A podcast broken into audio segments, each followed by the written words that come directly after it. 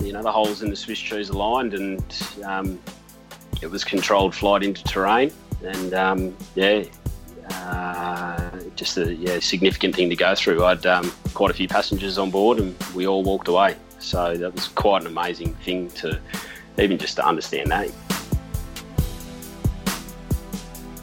G'day and welcome everyone to episode number three of On the Step with that Mallard guy. I'm your host, Dan Bolton. If you're a return listener, thanks for having faith in me that I can entertain you. And if you're a new listener, then welcome to your new favourite podcast. On the Step is the water rudders to your floats, it's the boat hook for your mooring, it's everything float planes and flying boats. I'm absolutely excited to be talking seaplanes with you all once again today. Now, before we get stuck in, if you think that you know someone who'd be perfect to get on this show, please get in contact with me via email on thatmallardguy at hotmail.com or on my Instagram account at thatmallardguy. Also, if you love the show and want to hear more stories from float plane and flying boat pilots around the world, give me a five star review on the platform you're listening on so I know you're loving the show, and then I will work harder and harder to give you guys the best float plane stories from all around the globe. Very, very excited about it. I've got a few lined up already that I can't wait to share with you. Now, I just wanted to read out the first five star review on Apple Podcasts that I got, and it's from Lake Buccaneer Pilot. Thank you, Lake Buccaneer Pilot, who says, A great listen for those interested in water flying. Well, I couldn't have put it better myself, Lake Buccaneer Pilot. Thank you for the five star review, and I hope you're listening again to this episode. Okay, on to episode number three today. As you heard in the intro, we have a good friend of mine, Benny Senior, who has been through a massive flying ordeal when he was involved in a seaplane incident that resulted in the dreaded controlled flight into terrain or CFIT scenario. Now, he walked away as well as his passengers, and he's able to tell us his story, and it's it's a real gripping story, I must say. I'm glad that he's able to share that with us today. But first, it's time to have your float plane and flying boat questions answered on a quick Q&A. All right, folks, uh, Q&A for today. We've got three questions that were asked on my Instagram page. Did a little Q&A uh, last week, and here are some of the questions that were asked. First one comes from Max underscore likes underscore aviation. Good on you, Max, for liking aviation. His question was uh, How many types of flying boats have you flown or flown in? Good question, Max. I'm not really that uh, experienced in flying in many types. Uh, the only flying boat that I've actually been in is the Mallard. Yeah, that's the only one I've actually ever flown in. I'd love to get my hands on a something like a Sea Ray, an Icon, a Buccaneer. That would be epic. Obviously, something bigger, maybe an Albatross those uh, CL1 415s over in uh, Spain for 43 Group. Oh my god, how cool do they look? That would be epic. Uh, but yeah, only I've actually ever flown in one flying boat. But um, thanks for that question. Max likes aviation and keep liking aviation, Max. Thank you. The next question I have is from Casavel. Casa Arvel. Okay. How hard is it to get that first float job? Should I get a float rating beforehand? Well, Casavel, um, getting the first float job is pretty difficult. Uh, like most aviation jobs, even just getting any aviation job for the first time is is difficult. So it, it is tough. But my advice for you and uh, the advice that other people have obviously given through my previous shows are, first of all, yes, you should get that float rating beforehand. Don't ever expect an operator to employ you and give you a float rating. You've got no chance, I think, in aviation or especially seaplanes, um, to expect that of an operator, and that's not going to happen. So get that float rating beforehand. The next thing after that, I think, is become a pest. Get around those float operators that are likely to give you a job. It's obviously a bit silly getting a float rating and coming hang around with me because we don't employ pilots who have zero float experience. That's just they're not able to handle that mallard at that stage. They need some float experience before they can get in our aircraft. But operators who have things like um, maybe a 206 float plane that does scenic flights, maybe um, a 185 or something like that, um, up in Canada, go and hang around with those operators, meet seaplane pilots within the industry, you know, talk to them through social media and um, show them that you are keen. It's in the end, it's the pilots who are the most keen. Uh, and they hang around the operators. They help wash aeroplanes. They have beers with the, the pilots after work. They're the guys who will end up in the float flying jobs uh, at the end of the day. So if you're able to work hard and push really hard for your um, dream to fly seaplanes, then that's the way I think you should go. And I'm sure that a lot of other float plane pilots out there will um, echo that thought. So, Casavel, get out there, get your float rating done, pick a float plane operator that probably gives you ICUS as well, or some some, some sort of lead in training after you've done your uh, endorsement there. That's also a positive. And uh, good luck. I hope we hear some positive results later that you're in you're in the float industry. Okay, so then last question for today comes from Sam underscore Harrigan. He says, uh, Do you think that flying boats could still play a part in major RPT operations? That is a cool question, Sam, and that is my dream one day to see seaplanes and flying boats become uh, RPT operators again. It, I don't think it will ever happen really the way it was back in, say, the, the 50s and the 60s and the 70s, for example but it would be epic to see some flying boats back uh, in RPT operations. I mean, you have to have a look at the Maldives as one of the closest operators around the world to being an RPT, or for those in the States, I don't think you have RPT, so regular public transport or scheduled service flying operator. The Maldives, they're probably the closest thing. They are basically running to a schedule every day using flying boats and float planes, obviously. Um, that's probably the yeah the, the best example I could give. Um, I don't think it would ever become a major RPT operation ever again, but uh, we can only dream, Sam underscore Harrigan, uh, that they'll one day be on the horizon. So thank you very much for that, Sam. And thank you for everyone who's posted some questions on my Instagram account. I'll be doing that again in the future, and I'll be putting up the answers on future episodes of On the Step. All right, folks, the time has now come. The moment you've all been waiting for let's finish off the checklist. Pick a runway clear of jet skis and yachts and get going. On the step. Right engine is turning. 12% fuel.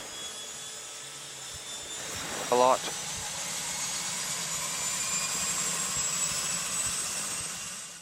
Okay, welcome on the line, Benny Senior. How you going, mate? Yeah, g'day Dan. Very well, thanks, mate. Good to be here with you today. Mate, absolutely uh, stoked to have you on board uh, this podcast. Really looking forward to getting involved in your story and talk to you all about flying seaplanes. You're an international seaplane pilot. That's pretty cool to be able to say that. And you've flown floats at a few different operations in Australia. Let's start off with uh, what got you into flying, and, and was seaplanes one of the things that you really wanted to start off with at the start of your career, or was it just flying in general? Yeah, well said. Um, good question to start with. An intro to my flying. I um, I've got fond memories as a a kid in primary school, standing in the quad uh, during recess or lunch and staring up to the sky and watching the planes coming to land at uh, Sydney Airport and and just thinking, yeah, wow, what's what's going on there? I, I, I, want to explore a bit more with what's going on up there. I, I want to do that one day. Flying's also in the blood as well. Um, it runs through my family. My grandfather uh, flew for Qantas back in the day on the Super Constellation, uh, the DC3, the Electra. Wow! And started his his uh, ground school component on the 707 as well, and, until his eyes started to play up, and he had to give up his uh, aviation career because of that. Um, my father as well, he had his he had his private pilot's license as well. So as a kid, I was surrounded by some you know great stories and and that whole aviation vibe through my grandfather and, and my father. So definitely uh, it was something that I wanted to pursue as I was growing up, and always had a fascination with aeroplanes and you know what they were all about. That's really cool. Like uh, my uncle was at Qantas for for 40 years and my grandfather yeah exactly. Yeah. so i didn't actually know that about you about the super constellations. Did you actually get to get a few of those stories out of him? Uh, yeah i did. I did actually. One one fond story one memorable story. Um, so the Super Connie used to obviously didn't have a huge range on it. It used to do a lot of hops between Australia and and um, and London. And there was one story there where he was in uh, in Karachi, and they were just about to start up, and well, they were going through the startup cycle of all the four engines, and and once completed that, they just started to taxi, and uh, so happened to be that there was. Um, a local that wasn't very in tune with his surroundings, and he, he drove he, he drove a um, a baggage cart uh, in the path of one of the outboard engines. Oh, And no. uh, yeah, the prop actually did strike that luggage cart. So they had to shut down. And obviously, being in, in quite a, a remote place away from Australia and, and spare parts and all that sort of stuff, it was decided amongst the crew and the engineers on board that they would um, shave down all the tips on all the other props of, of that engine to put it back into balance so that, so that, that that prop became back into balance and they could actually sort of it became a usable prop again um, to, to fly fly back home to Australia. So yeah, Wow. that was yeah, quite an interesting story. Th- thinking on their feet and in, in a remote, or, you know, an isolated place away from spare parts and all that sort of stuff, and they repaired the prop pretty much then and there and put it all back into balance and started up and off they went again. The logistics of an airline operation back in the day must have been so Oh, crazy, hey, compared to compared to these days. Absolutely. So, what about your flying training? You're obviously exposed uh, to a fair bit of aviation. When did you get into your flying training? Yeah, so I started my flying training at, um, at 24 years of age, um, probably a little bit later than most, I suppose. I, I f- I finished high school and uh, went into a trade, uh, completed the trade after four years, and then uh, got into my flying training. It was probably a good thing to do um, as well. Obviously, that those those few years after high school gave me the time to sort of save up for the flying training, um, as we all know, and I'm sure we can relate. It's quite an expensive thing to undertake. So, yeah, started at 24 years of age here in Sydney. Um, I studied part time and I flew part time. Um, I, did, I didn't have a whole heap of money behind me to sort of get the course done or get my CPL course done straight away or over a short amount of time. So, yeah, it was a four year sort of part time course. I'd, I'd work where I could throughout the week and save up those pennies, and then I'd, I'd study at night time at the flying club. I'd go to, you know, PPL classes, CPL classes. I'd, I'd fly in the mornings before work or after work, and then on the weekends. So it was quite a long sort of process. Four years it took me uh, to get my commercial pilot's pilot's license. Uh, finished that in 2012. Uh, yeah, those four years of training were, were absolutely fantastic. I um, started off in the Cessna 152, uh, went solo in, in the 152, Juliet November Bravo it was, a little weapon. uh, some good memories there. Then moved on to the Warrior uh, for some navigational stuff, and then on to the uh, Piper Arrow for the constant speed unit and uh, retractable gear components as well.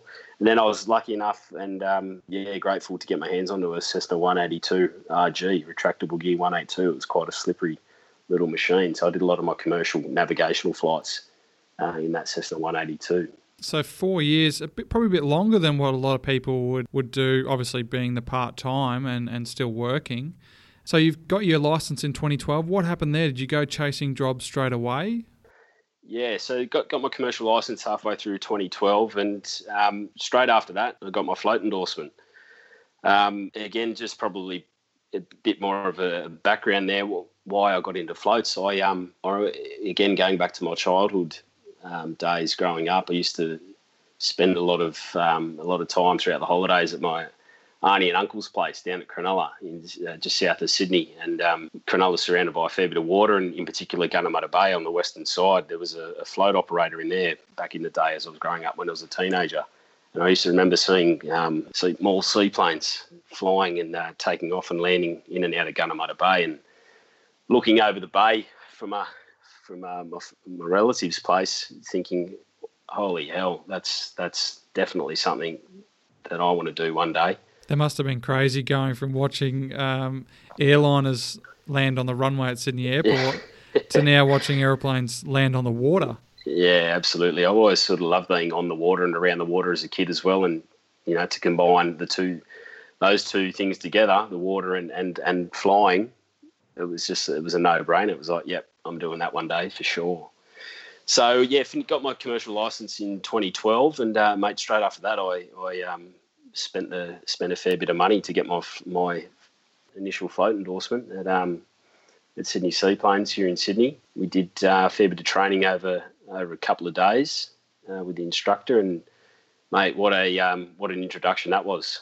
Absolutely fantastic. Still remember my first um, water landing and water takeoff as well. Um, wow, what a buzz! What a highlight!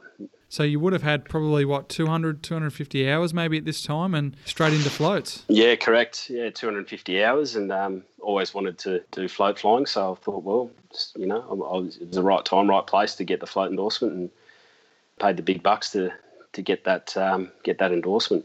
So what was the aircraft type you did the float plane endorsement on? Yeah, it was on the Beaver. Oh, nice. Um, straight float um, Beaver. That must have been a real handful coming straight out of a commercial. Absolutely, straight out of a commercial from flying a you know six cylinder 182 to then flying the big radial engine of the Beaver and also on the water and just learning new skills and trying to understand the water and read the wind and you know it was quite a quite a quite a big learning curve. Absolutely fascinating time. And tell us a little bit about the endorsement. Yeah, the endorsement was uh, run over a few days. Um, the instructor, Rob Britton, his name was, um, very good guy, very experienced, very knowledgeable man. It, it, was it was quite a lot to take in. You know, you've been doing. I've been doing so much flying on and off, uh, you know, an asphalt runway, and to then you know walk down the pontoon. On, onto a dock, which is wobbling around in, in the chop and in the waves, and to then step onto an aeroplane and that bobbles around as you as you stand on the floats and learning about the new aircraft, learning about the new engine, and you know all the different speeds that go with it, and uh, operating procedures, and engine management, and power settings and stuff. It was it was quite a steep learning curve, and then to actually start up and all of a sudden taxi away from the dock and to realise that you've got no brakes. It's like, oh, geez, hold on, there's a bit to think about here. I've got no, can't just sort of jump on the toe pedals to slow you down yeah, I had an amazing time. Uh, was, yeah, over a few days, we did a fair bit of water work to begin with, just taxiing around and pulling up to docks and pulling up to buoys and understanding the wind and how that affects the aircraft on the water. And then we sort of got airborne and did a couple of flights and you do some up aerial work, all your steep turns and your stalls and you know getting getting to feel feel out another aircraft and how, how the wing wants to behave. Uh, a uh, fair bit of uh, water landings and water takeoffs, uh, getting used to that um, feeling a, a, seaplane through its takeoff phase, you know, it's sort of it's quite heavy in the water. Then as you build up speed, it sort of becomes lighter and lighter. It gets up onto the steps. So feeling all of that, feeling those different attitudes out, and how that how the aircraft wants to behave on the floats on the water, getting that attitude right. That's finding that sweet spot. Sounds like a fun time, eh? Oh, mate, so good. I, I, I wouldn't I wouldn't change it. And what a spot to do it! Like people who don't know that Rose Bay area there where Sydney Seaplanes operates has such a history of flying boats and float planes in Australia, doesn't it? Yeah, absolutely, absolutely. Um, yeah, the history, it's all still so prevalent. Like there's down there at Sydney Seaplanes, they, they have a really good display of, of the history. The new Catalina bar down there as well. Yeah, correct. Yeah, absolutely. Really cool terminal. Yeah. yeah. It's a good setup down there, eh? Yeah, it is. Now, mate, was that uh, float endorsement? Were you going to tick that off basically as just a bit of fun, or was that straight away trying to get you a job in the float industry? Um, mate, a bit, a bit of both at the time. I always wanted to give it a go, and it, it, was a tick in the box. It was something I've always wanted to do, and you had to give it a go. And then, obviously, you know, perhaps I could use that further on down the track. And it made interestingly that you um, you bring that up. It would have been the second day, or perhaps the third day into the endorsement, and um, there I was as a you know fresh CPL license holder, and you know not much experience under my belt, and the instructor actually sort of sat me down, and he pretty much made put me on the spot. He he, he had a he had a real good chat with me. He said he was very open and honest, and he said, "Look, Ben, you're spending a lot of money here to get a to get a float endorsement." Um, the prospects of, of getting a job in the float industry in Australia are quite slim. It's it's not a very big industry. Are you sure you want to you know continue continue with the training? Because um, you yeah paying paying big bucks and mate that's it sort of that took me back. That sort of really sort of shook me up a little bit and just that he was so frank and honest. And he said, look, you know, before we continue, you know, let's just have a, you know, good sort of think about it. Is this something you really want to do before you spend big bucks to get a float endorsement? And I, I'd actually, I remember, you know, we did. I, I, took some time there, and you know, sort of half hour to an hour, and sort of really thought about it. And I rang, I rang a few people. I rang my dad, and sort of said, look, you know, just the, the instructors sort of said this, and it was all quite a bit of a shock and had to think about it. And I knew he was right in, in saying that the opportunities in float flying in Australia are quite slim. Um, and you know, I suppose that truth sort of hurt and didn't really want to accept it. And but you know what, mate, it was the passion. It was it was something I wanted to do, and it was like, no, nah, bugger it, I'm doing it. So yeah, p- pursued with with the training. I guess in a way, it's good that the company's not just there to take your money. You know. Uh, yeah, correct. They're there yep. to make make you realise that it, it is a tough industry in Australia. There's not a lot of float operators in Australia, and you're not just going to get this endorsement and walk into a job. Yeah, absolutely. Yeah, so um, very grateful for for, for, for that chat. Actually, you know, upon upon reflection, and so right. It's such a small industry in Australia and worldwide. Seaplanes aren't aren't, aren't all that common uh, worldwide. They are in their certain locations, like Canada and Alaska, for example. But uh, on a whole, it's quite a niche little market to get into. And um, here in Australia, yeah, you know, there's only sort of you know a handful to a dozen of commercial operators around Australia that uh, the opportunities are quite slim. So yeah, mate, I, I, bit the bullet, and it was a passion. I wanted to do it, and I've, I'd always wanted to do it, and I just thought, yep, bugger it, I'm going to do it. So continued with the uh, with the endorsement, and mate, you know, so glad I did it.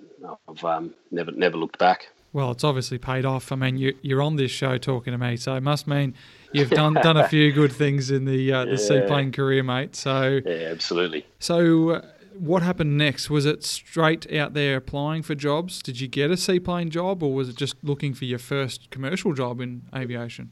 Yeah, well, it's it's probably a common a common thing that we all know. Getting your first commercial job is the hardest job to get, I suppose, because there you are as a commercial, you know, bare commercial pilot license holder, and you don't have much experience under your belt. You're trying to get your first job, but all all the operators want people with experience, and yeah, mate, set off on an adventure. Uh, left uh, New South Wales, headed up north up to the Whitsundays, and um, I actually went up there to work in my trade sort of get my foot and get get grounded up there in the Whitsundays. I knew there were a few operators up there flying um, scenic flights up in that part of the world. So yeah, moved up to the Whitsundays in, in into a role of, of, of my trade of greenkeeping and got established there met some people, met the right people, popped my head into a few airports and introduced myself and said, "Hey guys, this is me. I've you know I, I want to fly. I've got my CPL. Are there any opportunities?" And met some good people over in Airlie Beach and one of the operators there at the time. And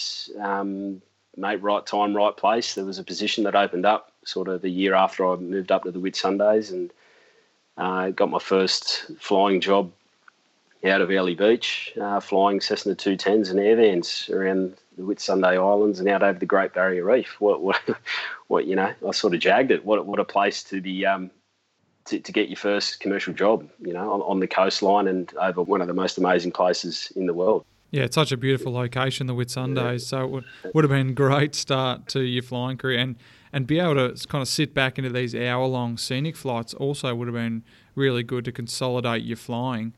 Yeah, absolutely. Um, so the operators up there out of Airlie Beach would showcase what the Whitsundays had to offer, and that was Whitehaven Beach, the Whitsunday Islands, and also a bit further out offshore out to the Great Barrier Reef. So it was common to be doing uh, quite a few one-hour flights back to back uh, throughout your day up there. So good time, you good, good company, good amount of flying to sort of get those uh, hours ticking over into your logbook. So there was no seaplane operator at that company that you worked for. No, there wasn't. No, there was a seaplane operator or a few seaplane operators in the area, but no, I didn't get. Um, my first job was not a float flying job. The first flying job was uh, flying Cessna 210s and air vans in and out of Shute Harbour.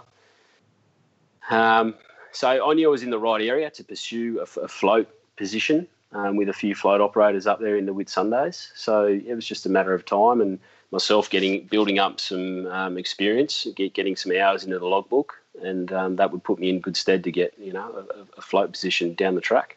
How early did you go from being employed at that operator to then going out there and trying to get that first float job? Well, mate, when I first moved up there to the Whitsundays, I sort of I, got to know the float operators then, and also the non-float operators. So I'd sort of build up a relationship and just got to know the guys um, from quite early on.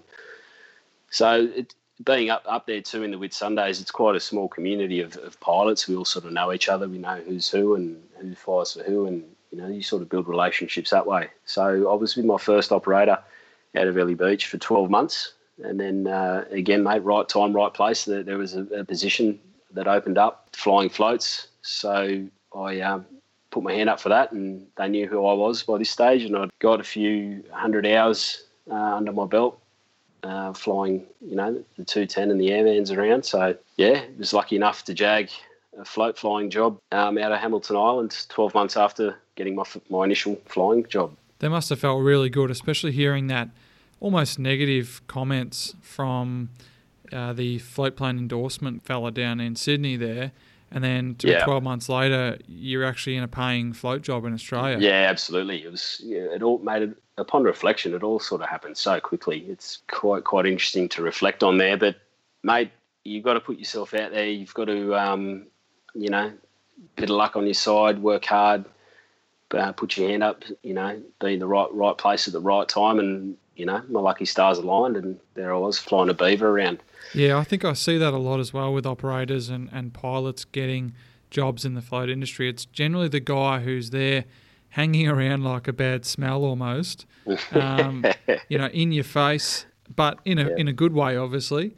Uh, yeah. They're the guys who end up getting the starts in the float industry, isn't it? Yeah, well said. Well said. You've got to you've got to be keen. You've got to be you've got to have a bit of passion. You've got to have the drive there. You've got to be persistent. That's just what you've got to do. Um, any future employer is going to want to see that you've got that enthusiasm, you've got that drive, you've got that passion. You, you, you want to commit yourself to to, to, doing what you do, and you just have to be there, and almost a bit like a pest. You've sort of got to, you know, be in their face, and you know, keep knocking on the door, and keep putting your hand up, volunteer your time, you know, help out where you can, and and um, yeah, right place, right time, and you know, you're in a good position to to get something when something comes up. From memory, that was also how you got your first job, wasn't it? it was a bit bit like a a bit of a pest. Yeah, absolutely. Exact same thing. You've got to put yourself in the right areas and hang around, and you know, once you put your hand up, be seen, uh, be heard, um, be there ready to ready to uh, pounce on a job when it gets offered. So yeah, persistence definitely pays off, mate, for sure. So tell us about you've made the move now back over to Hamilton Island, uh, the big yep. half an hour boat ride, um, yep. starting your first job flying beavers around the Whitsundays. Yeah, what an amazing experience. Uh, very, very fortunate to get that position and um, did a fair bit of, of uh, what they call ICUS, uh, ICUS flying with um, some more experienced guys. They obviously just didn't let me loose in the uh, in a in a seaplane straight away. Um, seaplane flying's not just your normal runway to runway asphalt surface, you know, all the time. It's it's de- definitely float flying has its new and greater challenges. You go from a, a risky environment flying a normal aeroplane to an even riskier environment flying a seaplane. Uh, so yeah, a fair bit of ICUS flying there, getting supervised and getting taught the ins and outs of becoming a, a, a competent and capable uh, professional seaplane pilot. So I did about 50 hours of ICUS in the Beaver, and that was an amphibious Beaver too, actually. So it was um, yeah, it obviously had a retractable gear system as well, so it could land on the runway at, at Hamilton Island or any runways around the area. And also, you know, you retract the gear and it becomes a, a, seaplane with, with floats, so you can land on the water as well. And mate, that um, had its challenges as well. As you're um, learning about becoming a competent seaplane pilot, you, you sort of see a fair few videos of, of what happens when you land on the water with the wheels down and you know understanding just how important it is to you know double check triple check what position your gears in for what you want to do so that was you know another sort of steep learning curve there as as well it, it is funny the whole um, undercarriage thing you talk about a, a mate of mine uh, used to always say to airline pilots how many wheels up landings he's done and they and they'd be shocked. You know, they'd be like, "What? Yep. You can't go around telling people that." You know, he had thousands yeah. of them. Um, yeah, yeah. But that's the mindset, isn't it? Now you're going from being a pilot who puts the wheels down every time he lands, but yep, now you're putting them up to do a landing. So yeah, it, right. it, might sound simple, but it still happens these days that uh, gear down water landings occur, and people yeah. can die from it quite easily. So it's a serious uh, topic. Yeah, absolutely. And it's um, like you said, it sounds it sounds easy, um, but you know when you're under the pump with all the hundreds of other checks that you've got to do, um, mate, that that's pretty much the most important check. Um, is making making sure your wheels are in the right configuration for, for the for the landing that you want. Exactly, and even little Mm. things like ramping, for example. I remember going into Hayman Island up to the north Yep. Whitsundays there, and you know, if you thought too far ahead, you had to have your wheels down in the water to be able to do the ramp. So Yep. you know, it's even little things like that that at some stage you've got to put the wheels back down, but they've got to start up for the landing. So Yeah. You know, it, it's certainly a trap, and checklists, obviously, and having a clear mindset and being really thorough with your checks, like I'm sure you were, uh, are the keys to making sure it never happens. Yeah, absolutely. Like, like you said, mate, a lot of traps there to uh, to catch you out in, in the float flying world. So, yeah, to get my first float flying job on an amphibious beaver was uh, quite a steep learning curve. So, what kind of work were you doing with that beaver in the Whitsundays? Tell us a little bit about the tours, etc. Yeah, a lot of uh, a lot of tours and scenic flights out to Whitehaven Beach and also out to the Great Barrier Reef. So we, we had a few different sort of tours that we'd offer, a few different options that the guests could pay for. Uh, a common one was just a short hop out to Whitehaven Beach. You'd take off out of Hamilton Islands, uh, a little scenic flight over Hill Inlet at the northern end of Whitehaven Beach, and a water landing onto the beach um, or adjacent to the beach down there at the southern corner, and taxi into the beach, turn the aircraft around, get your guests off, set them up with some champagne and some snacks for a few hours, um, watch them enjoy their time. I'd also enjoy my time by swimming at one of the world's best beaches. Sending Snapchats to all the mates. yeah. How good's this, boys? Yeah. um, so, mates, there's some real good memories there um, at Whitehaven Beach. Also, a few tours out, out to the Great Barrier Reef as well. We used to we had a um, boat, a glass bottom boat on a mooring out there in one of the reef systems. Um, out there, we'd take guests out there for for an experience of a lifetime. Seaplane flight out over the Whitsunday Islands, out to the Great Barrier Reef, around Heart Reef, a water landing inside uh, Hardy Lagoon there, and pull up alongside a glass bottom boat. Again, serve them some champagne. They go for a snorkel uh, in pristine waters, um, untouched coral reef systems. The sun would be shining. There wouldn't be much wind out there. You're 50 nautical miles offshore, thinking, bloody hell, how good's this? And then fly them back. So, made quite a variety of, of um, tours there and, and flying as well over arguably one of the best and most pristine parts of, of the world. Yeah, I don't have to wonder myself how good it was. Obviously, I did four and a half years in the Whitsundays as well, and Yeah. it certainly was one of the best jobs I've ever had Yeah. flying guests around that area. It's just just so incredible. One of the best Stunning. jobs. Yeah, exactly. Yeah. Now, what was the progression uh, from the Beaver? How long were you on that, and then when did you step up to the next aircraft?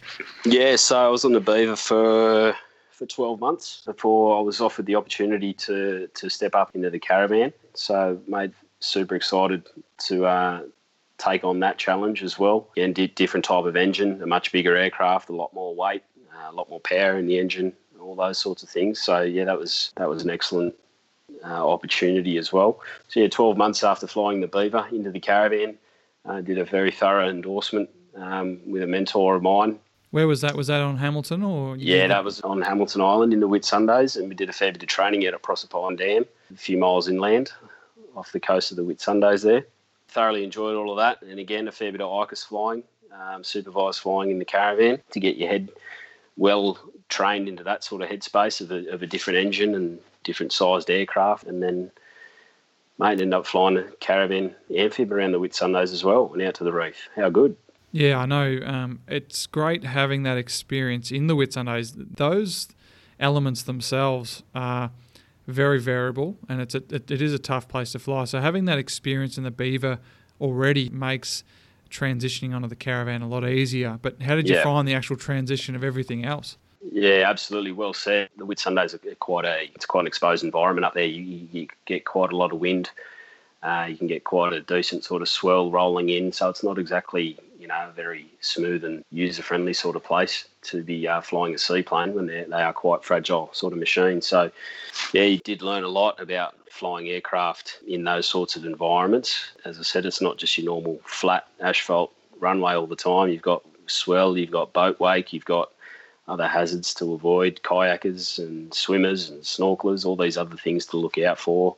Um, understanding how the wind, the, how to read the wind on the on the surface of the water, um, how to pick your landing spot, what you're looking for, you know, off the water, you know, 50 metres, 100, 200 metres out, seeing, seeing where the gusts are, gusts of wind, all those sorts of things. Uh, so quite, quite a challenging space uh, environment to learn float flying, but to do that in the Beaver and then to progress into the caravan, it was it would make that easier just to focus on the caravan because you've got the experience of flying a seaplane in that environment. You can you're going to be flying a different aeroplane in that same environment, so you could just sort of focus a bit more on operating that new type of machine in that environment. Yeah, exactly. Mm. Yeah, well said. Speaking of the environment, that brings me on to my next topic, which is uh, it's it's a big one for you. I know.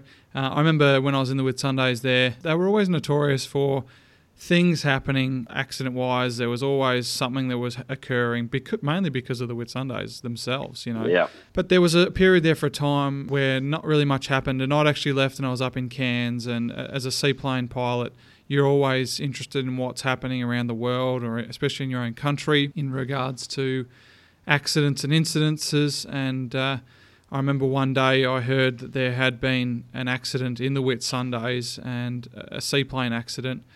And initially, I was uh, probably like every other seaplane operator. They were, they were very interested to see what had happened to make sure that no one was hurt, etc.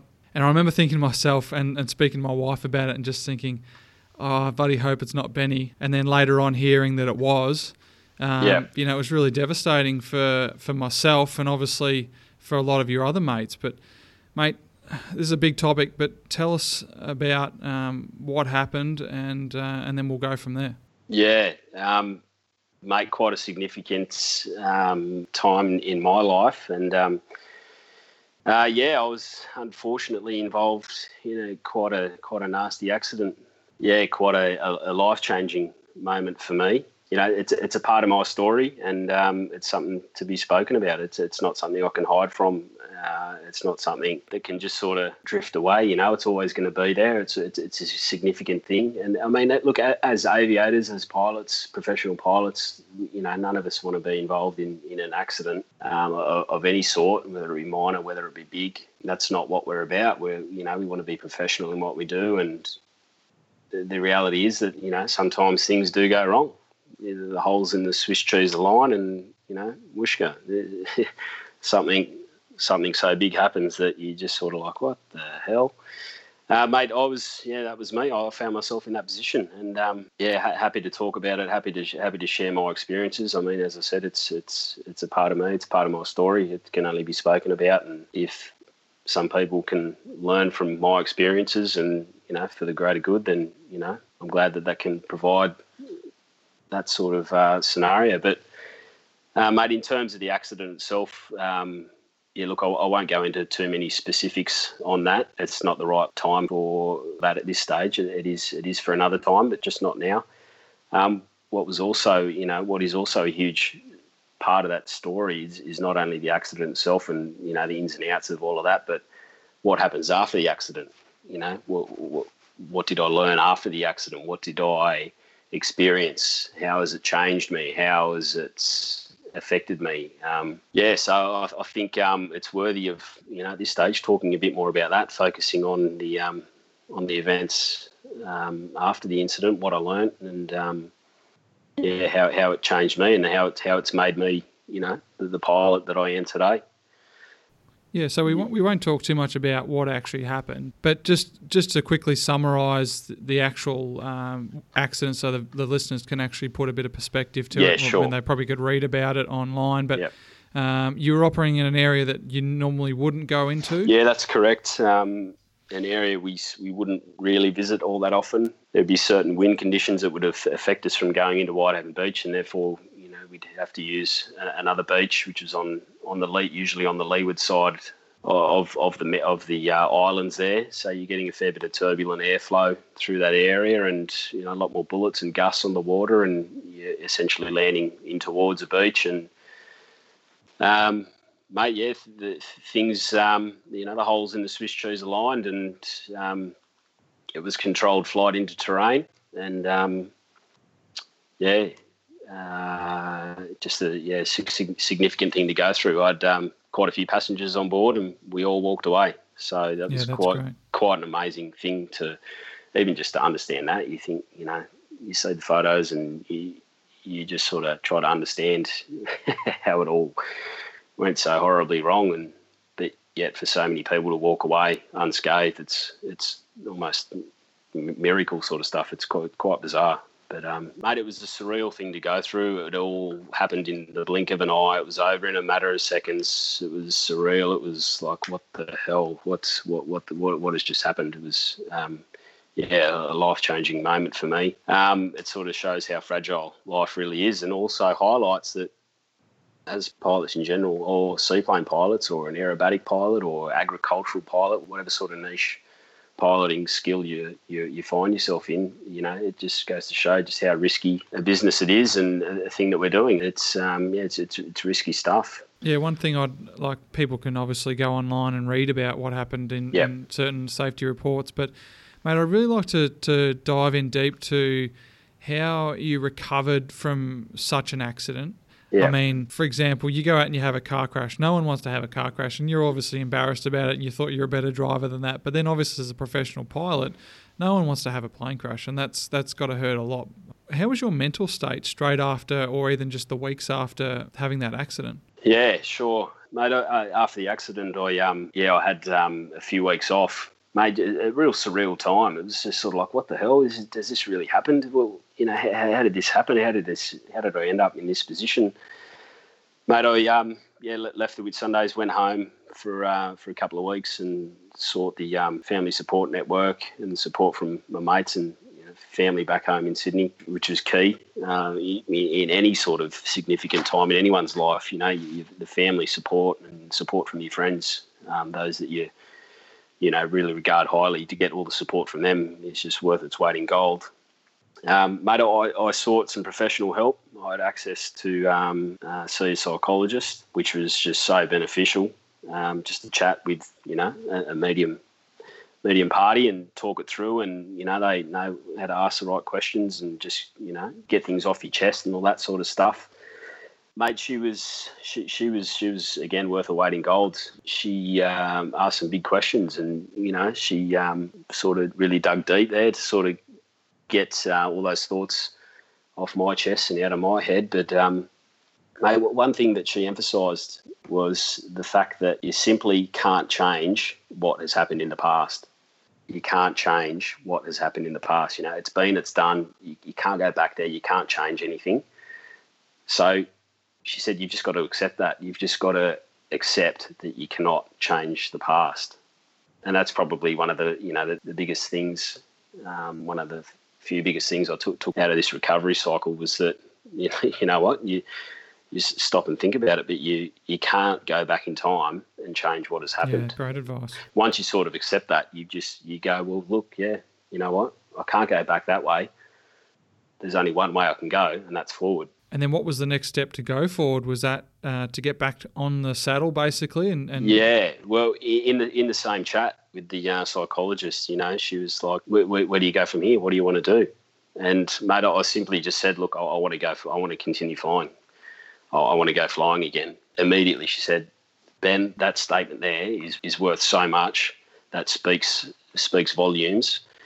The way we act on this now is that you get back on the horse sooner rather than later." The longer you leave it, the more chance there are for barriers to start popping up and, um, you know, stopping that progress. So she said, you've got to get back on this horse sooner rather than later. And mate, I, I, this was in Sydney at the time, and I, I had the opportunity, and I, well, I had the availability of, of mentors and instructors because I did all my training here in Sydney. So, I, you know, I reached out to them, and they were super supportive. And I said, you know, to one of my mentors, I said, mate, you know, I want to go flying. I want to go flying with you. And he's like, yep, come on, let's go. So we uh, took a Cirrus up and um, yeah, went up back up in the skies for for a few hours and threw the machine around and some stalls and steep turns and you know really working the envelope of the aircraft there and you know nothing really phased me mate. I didn't I wasn't that anxious I wasn't feeling anxious. I wasn't feeling scared. I wasn't you know sort of doubting myself. It was it was if anything it was it was a real positive step. It was like yeah I can I can do this. I can do this again for sure it just Um, goes to show how, how much aviation is actually in your blood, hey? Yeah, well, yeah, absolutely. You know, the, the passion's definitely there. Yeah, I just couldn't let it go. I wanted to, you know pursue. I wanted to to, to try at least try it again, and yeah, surprised myself, mate. I, yeah, as I said, I wasn't anxious, I wasn't nervous, and to get back on the horse was was um, was you know a huge step.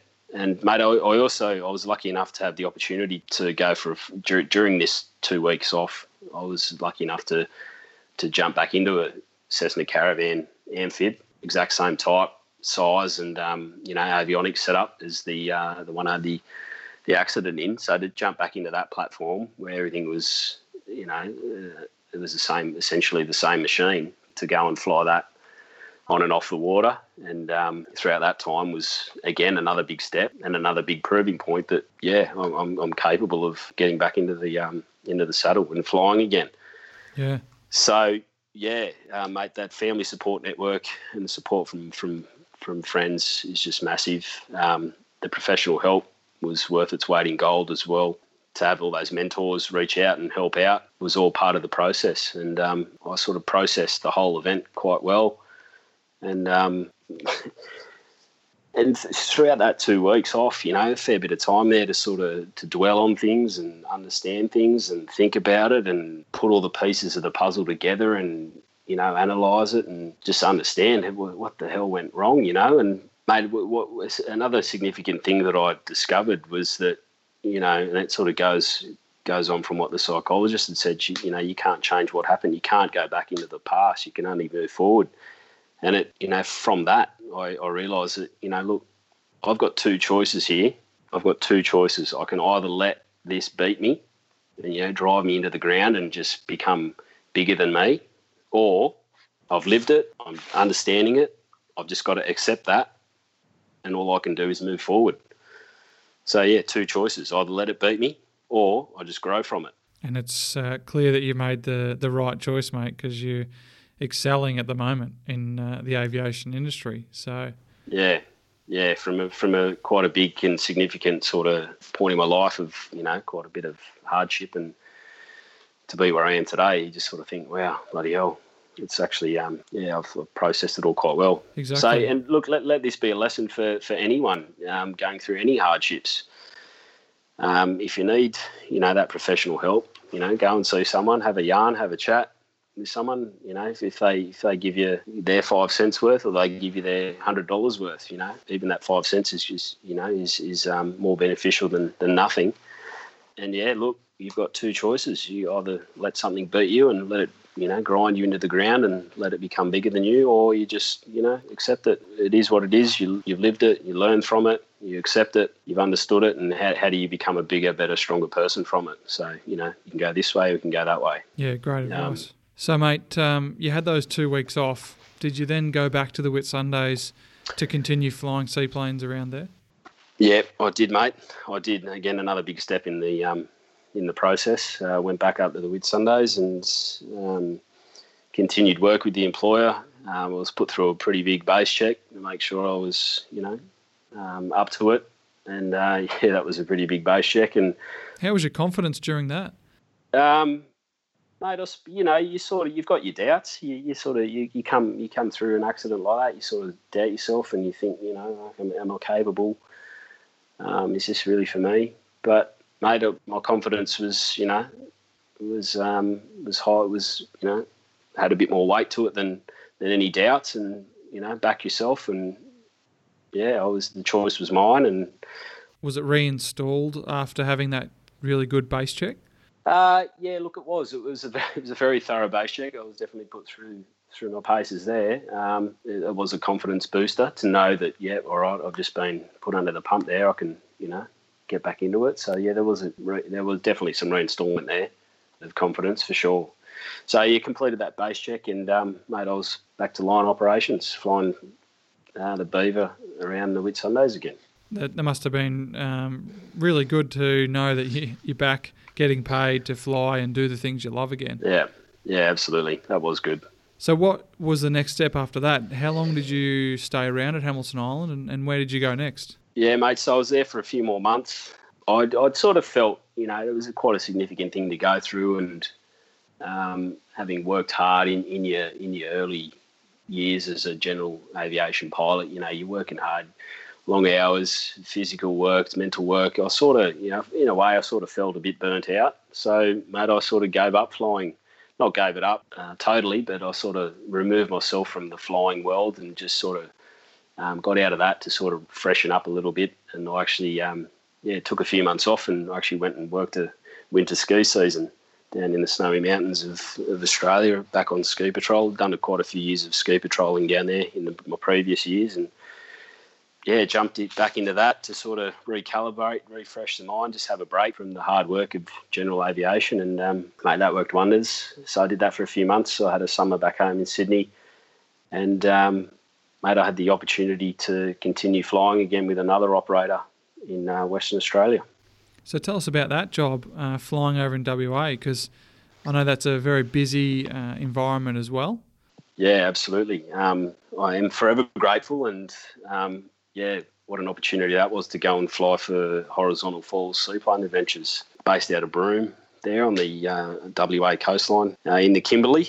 Um, mate, what a, what an operation that is. Um, they've got five caravan amphibs operating tours out to the Horizontal Falls, which is an amazing part of the Kimberley country there in WA. Um, a very busy operation. Uh, it's a seasonal operation through the winter months of Australia, flying guests uh, from Broome, Derby, a few other places out to the horizontal falls. Yeah, it's an, it's an amazing setup. Uh, so you're forever grateful uh, yeah. to get that opportunity. And out of that, I've, I've worked three seasons there. Yeah, nice. And just going back a step there, what was it like uh, trying to apply for another seaplane operator in Australia? Just with that accident that's happened in the background, was it mentioned in interviews, or did you bring it up yourself? How, how did you deal with that? Yeah, well, well said, mate. And once again, you know this um, this accident is is uh, it'll forever be a part of me and a part of my story. So it's something that I've got to talk about. Any future employer is going to want to know about it. So yeah, there's definitely no hiding from it. Um, just sort of had to talk it out, and um, yeah, funnily enough, I was actually approached by the company to um, or come and fly for them.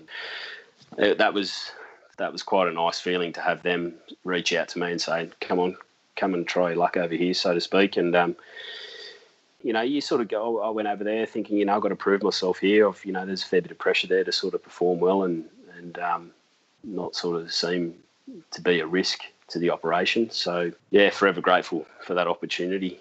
Thoroughly, thoroughly enjoyed my time working for that company.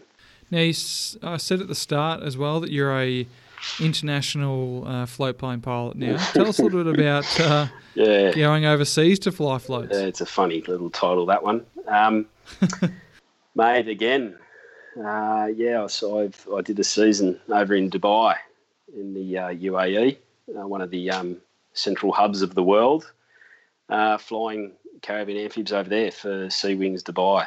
Again, grateful for the opportunity. Made funny little story there actually. I so my time there was uh, a five month contract over their busy winter period, over the Christmas, New Year, Chinese New Year period. Uh, they found themselves short of pilots just before the start of their season. Um, mate, actually, it would have been two years before I got this job in Dubai. I'd actually first applied to go and work over there. And um, at the time, you know, back then in sort of 2016, after I'd applied to work in Dubai, the, the um, correspondence was quite quick and through the chief pilot there at the time, and he said, "Oh, look, then you haven't got enough total time, you know, speak to you later on in the future or whatever." And I sort of didn't really think much of it, and yeah, look, it is what it is, and sort of thought the end of that. And two two years two years later, I found myself at home in in Sydney. I just had a shoulder operation from all the footy injuries back in the day, and um, mate, I, I got an email on a Friday um, from the HR department at this at the operator in Dubai and said, "Oh, hi Ben, just wondering if you're still interested in a position." and I just thought, "Oh, bloody hell, I didn't see that coming." and um, so yeah, received an email on the Friday, and I, I, was more than happy to pursue an opportunity over there in Dubai at the time. And I wrote back to them on the Sunday. I had a phone interview on the Monday. I had a contract that Thursday and I flew out of Australia a week and a half later. They were Crazy. sort of they, they were quite desperate to get some pilots over there in preparation for their busy season. Um, mate, what an opportunity! Five months uh, in a different country, different airspace, um, a few different rules and regs, learning all the names of, of um, you know points of interest, and being a tour guide, you have to learn about you know a bit about the, the draw cards of Dubai, and um, yeah, what, what a what a great operation that was, and uh, in a very unique environment too. You've got you know pretty much desert to the west, uh, to the east of Dubai, and you've got this quite an amazing coastline that runs that um, western coastline of the UAE and some very, very well known landmarks, um, Palm Jumeirah, and you've got the tallest building in the world there, the Burj Khalifa and the Burj Al Arab, that funky looking building built off the coastline. So, yeah, made amazing time working alongside. Um, uh, working in and amongst uh, you know quite a, a, a mix of nationalities as well. You had some uh, people from Russia, you had some staff from the Philippines, staff from Sri Lanka, you had Canadian pilots, Kiwi pilots, Sri Lankan pilots, um, working in a multicultural sort of uh, team was uh, just just amazing to learn, learn from different people and learn about their cultures and all that sort of stuff. It was yeah, wow, what an experience. Yeah, it is interesting these contracts that are coming up overseas.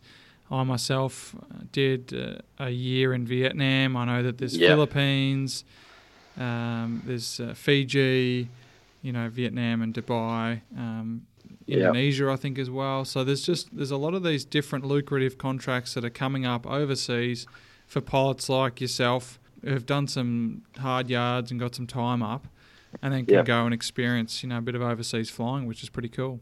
Yeah, absolutely. Some great experiences out there to be had and uh, opportunities in, in what is quite a niche market, the seaplane flying.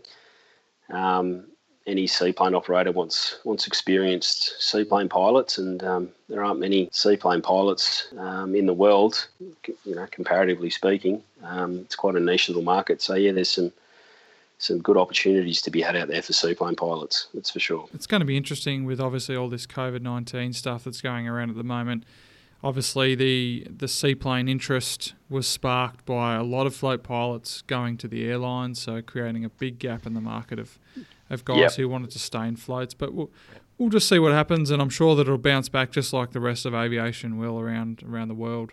Yeah, absolutely. Well said. Everyone loves to travel. Everyone wants to experience new things around the world. So the the uh, travel industry will be back in no time. That's for sure.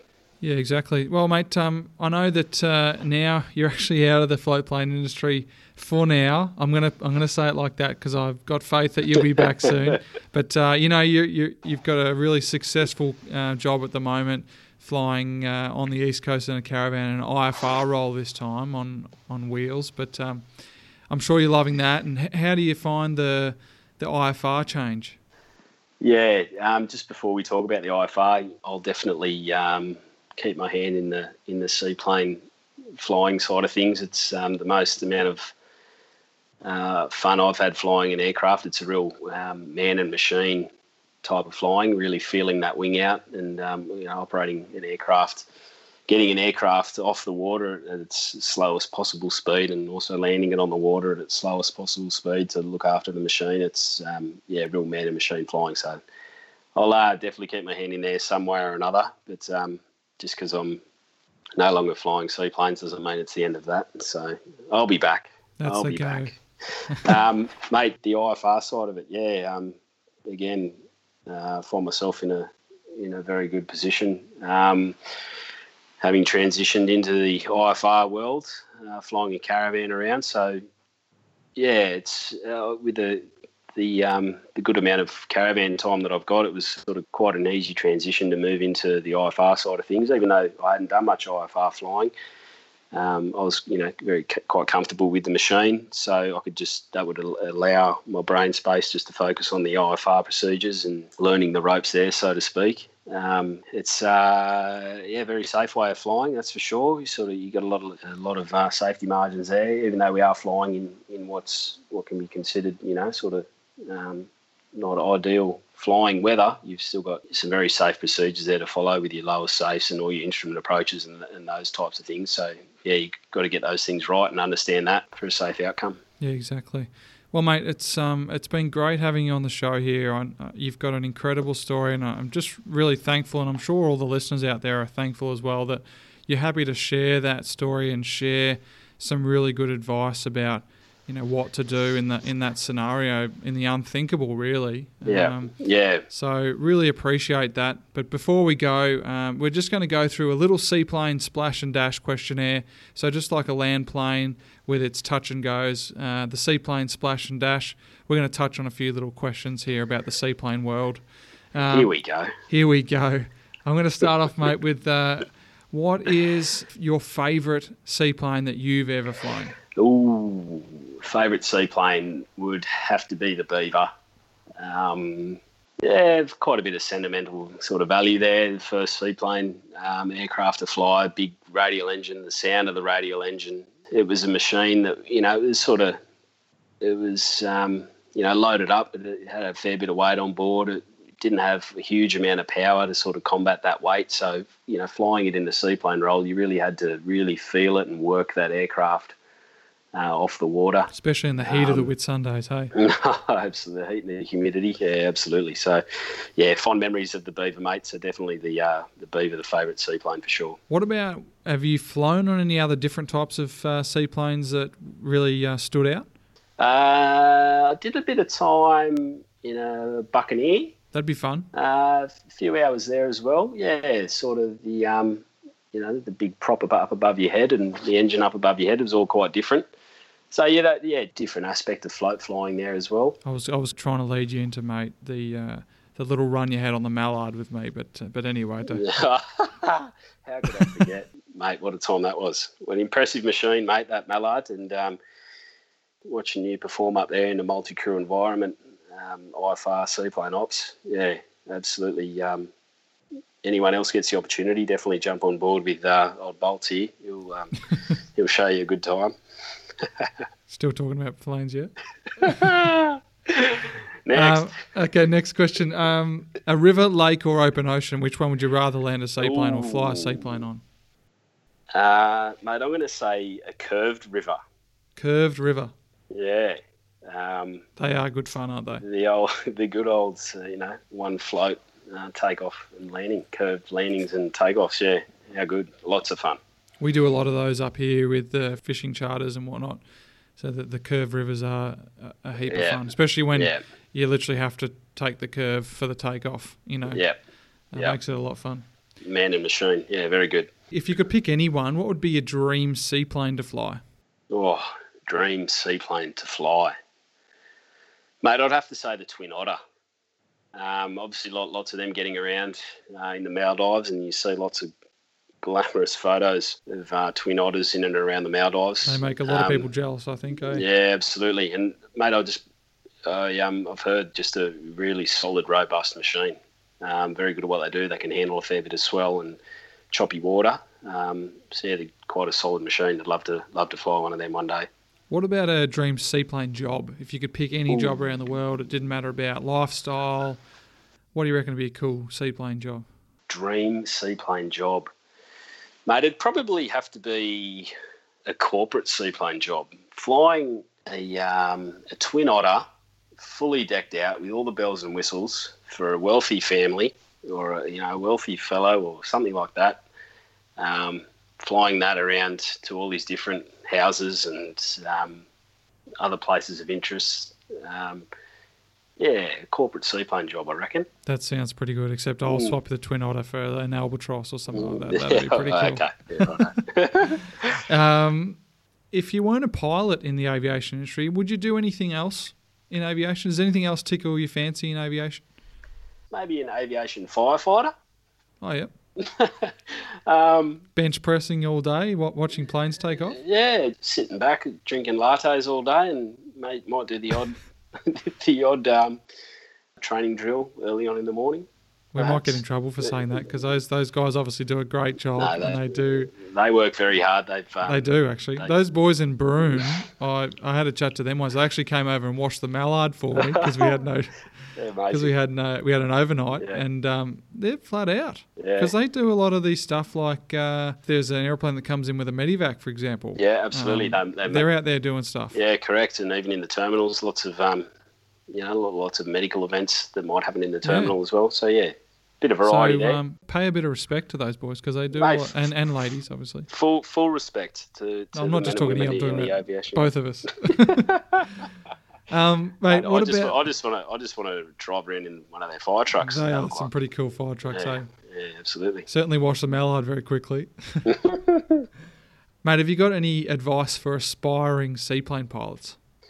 Ooh, aspiring seaplane pilots. Yeah, look, it's very rewarding. It's very rewarding flying. It's very hands-on. It's man and machine. You really end up feeling the aircraft through the, uh, the seat of your pants. You know, you're really feeling what that wing's doing. Um, seaplanes can operate into some rough water at times, and that, that can cause a fair bit of damage to an aircraft or puts a fair bit of shock through through the airframe. So you, you really got to sort of nurture a seaplane and, and look after them. And you're always sort of looking out for the smoothest bit of water to land a seaplane in to look after the machine. Um, yeah, really start to understand how the how the wind the wind and the water work together reading the wind off the water understanding how the wind behaves around islands, and you know you sort of got bullets and gusts and updrafts and and downdrafts and you know all all that sort of stuff. So really under, understanding what can affect the seaplane.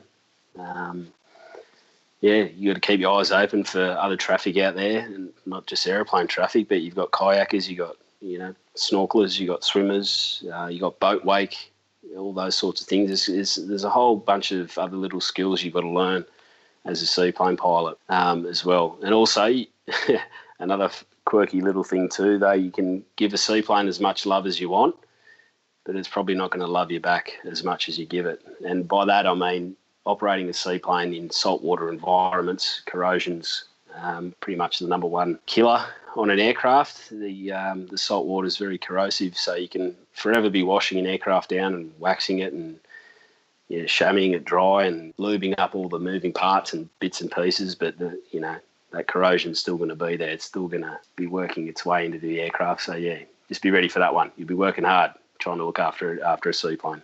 Good shout, mate. Well, it's been great having you on board, mate. And once again, really appreciate you going into some really personal stories there to tell our audience um, how you were coping with those events um, that were so big in your life, like you mentioned. But um, mate, thanks for thanks for coming on the show, and uh, all the best.